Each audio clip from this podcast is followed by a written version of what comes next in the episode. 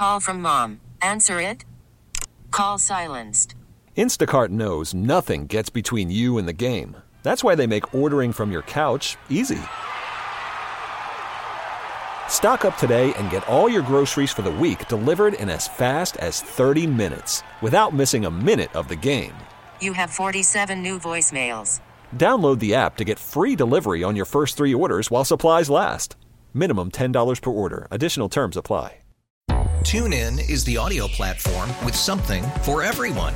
News. In order to secure convictions in a court of law, it is essential that we conclusively. Sports. Got clock at four. Doncic. The step back three. You bet. Music. You set my world on fire. Yes. And even podcasts. Whatever you love, hear it right here on TuneIn. Go to tunein.com or download the TuneIn app to start listening. Sports Radio 929, the game back at a Chuckery Show, hanging out in the Kia studios on this Monday evening with you. 404 726 0929. That is our Solomon Brothers Diamond text line to be a part of the show.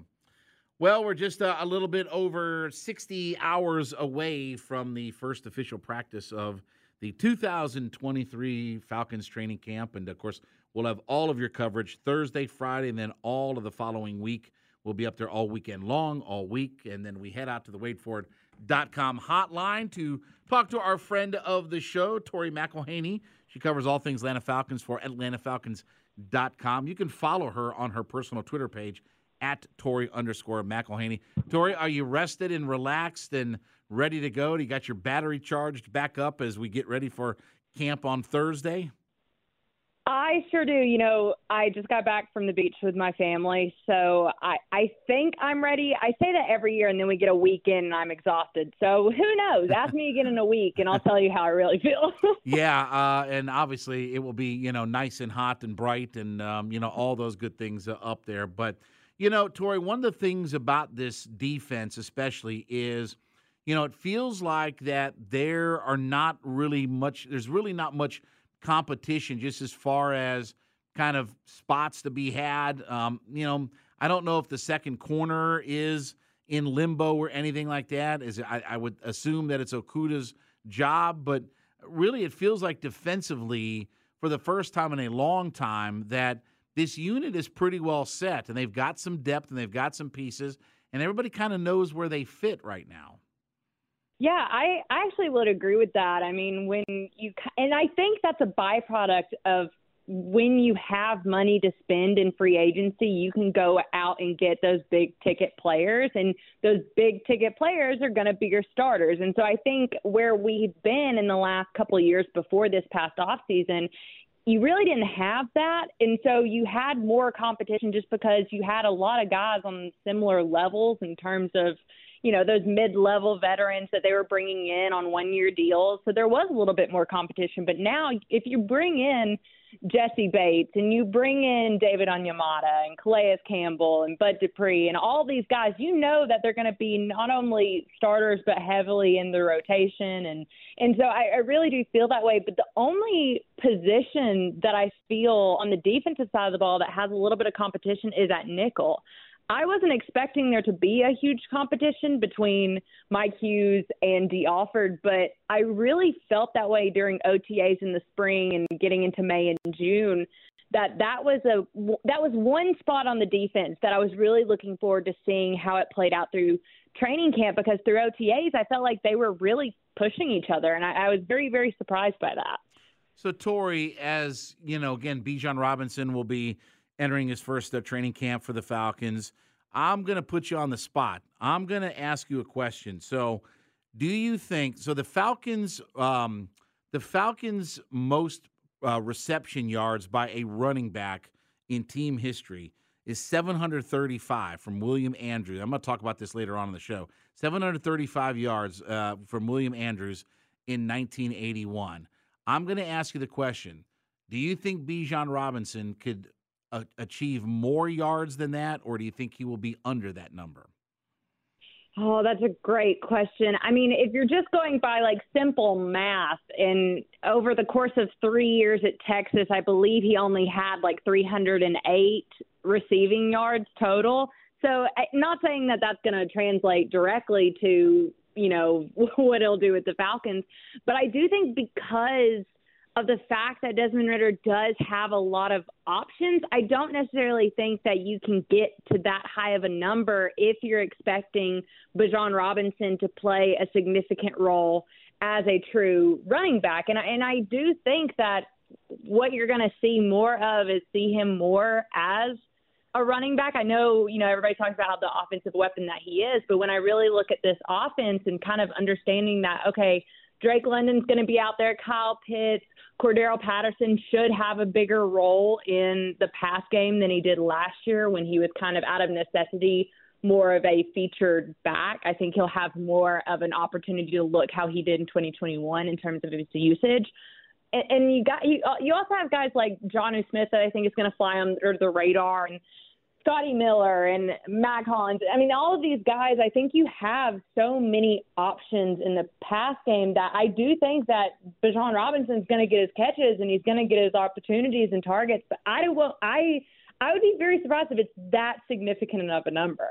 Tori McElhaney from AtlantaFalcons.com joining us here on the WadeFord.com hotline.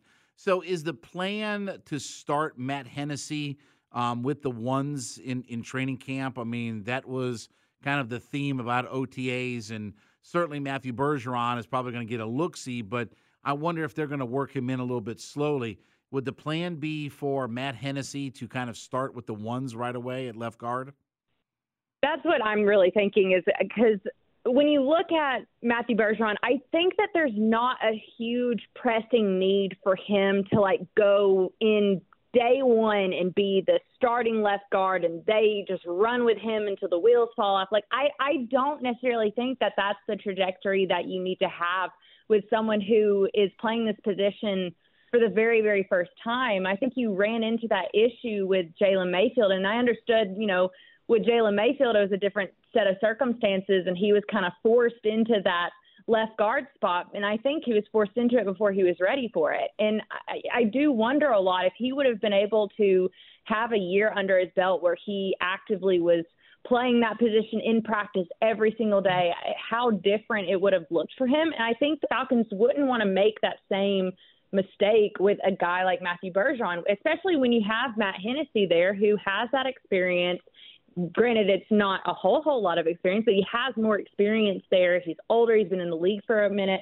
You don't have to force Matthew Bergeron into that spot if he's not yet ready for it. Give him time to grow and evolve as a specifically a left guard. I think you kind of look at the the idea of what they did with Richie Grant. Richie Grant was a second round pick, but they didn't throw him out there in the very very first year as a starter. They slowly morphed him into that role. Same thing with Troy Andersen last year. You you see that they really put a lot in this idea of developing these second, third round picks and not just throwing them out there. And so I think Matthew Bergeron kind of falls under a very, very similar type of uh, development path. My concern is is this is that um, I think Hennessy and Dalman are two undersized offensive linemen, and I feel like I can live with one of those guys if they're at guard or center. My concern is when they're arm in arm, standing side by side with one another. Those are two undersized guys that could potentially get pushed around and you know, again, that was part of the problem for for Hennessy in his first year was getting pushed backward. My concern is just when if you line those two guys up side by side, that defenses are going to try to push this team right into the backfield, you know, with those two guys right up front.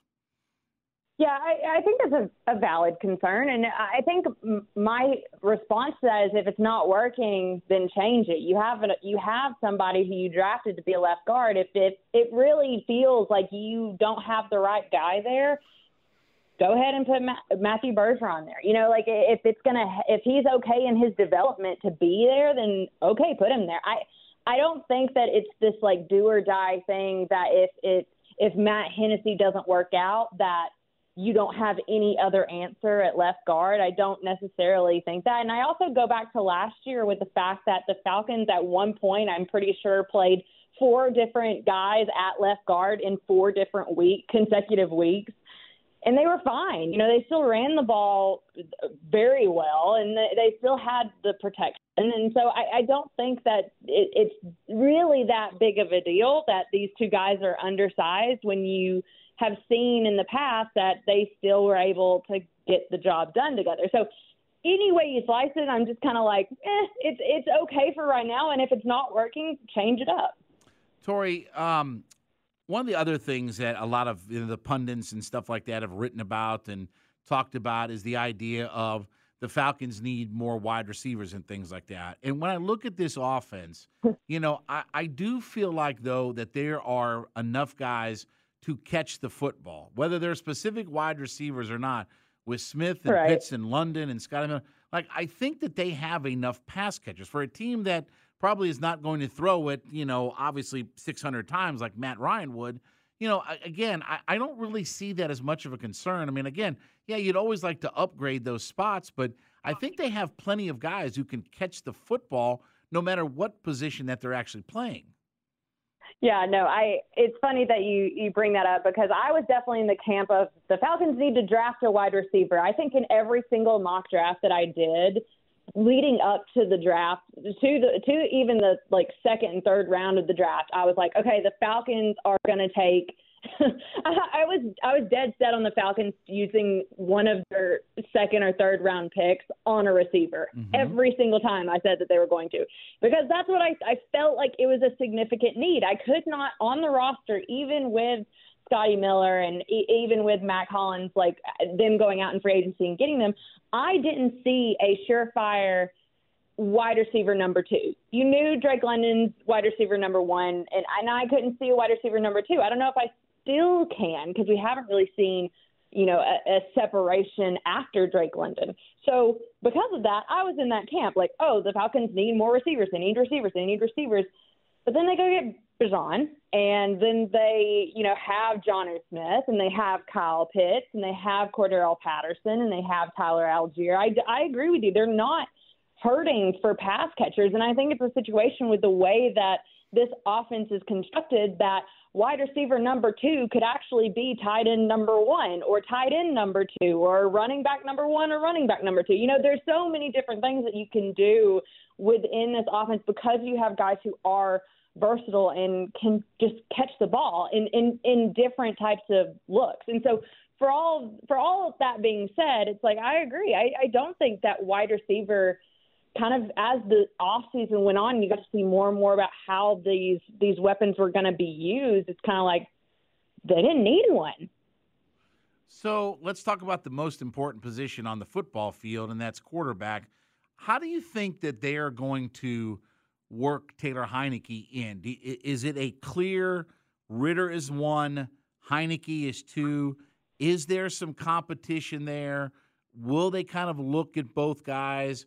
Will the reps be heavily fit weighed toward Ridder? Like, what's your sense or your kind of your feel for what's going to look what the quarterback position is going to look like as we move into camp?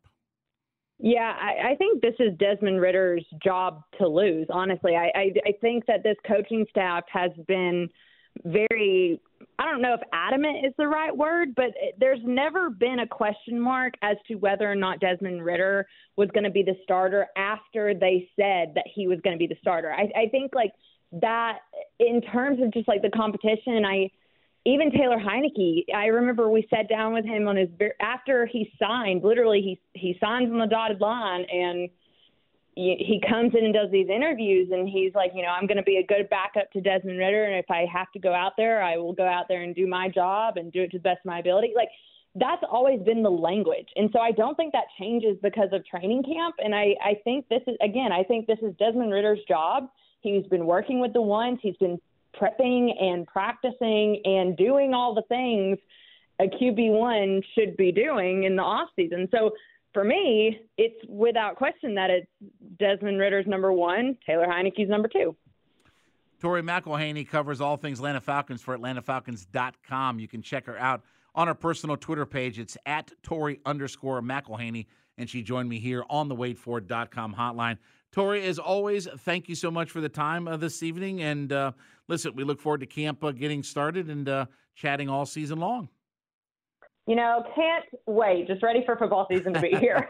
yeah, it, it's it's here. It's officially here. So thank you so much, Tori, as uh, always. Thank you. When we come back from the top of the hour, we'll be time for the Falcons flyover. Boy, Steve Smith, not very uh, supportive of Desmond Ridder. We'll get to all of that next. Chuck Green, the Kia Studios.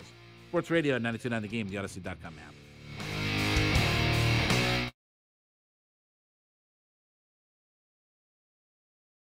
TuneIn is the audio platform with something for everyone. News. In order to secure convictions in a court of law, it is essential that we conclusively. Sports. Shot clock at four. Doncic. The step back three. You bet. Music. You set my world on fire. Yes. And even podcasts.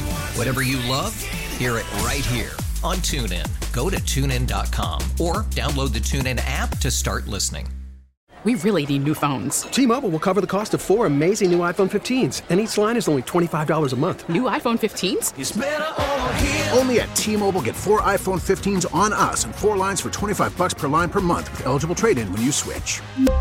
Minimum of four lines for $25 per line per month with auto pay discount using debit or bank account. $5 more per line without auto pay, plus taxes and fees. Phone fee at 24 monthly bill credits for well qualified customers. Contact us before canceling account to continue bill credits or credit stop and balance on required finance agreement due. $35 per line connection charge applies. Ctmobile.com.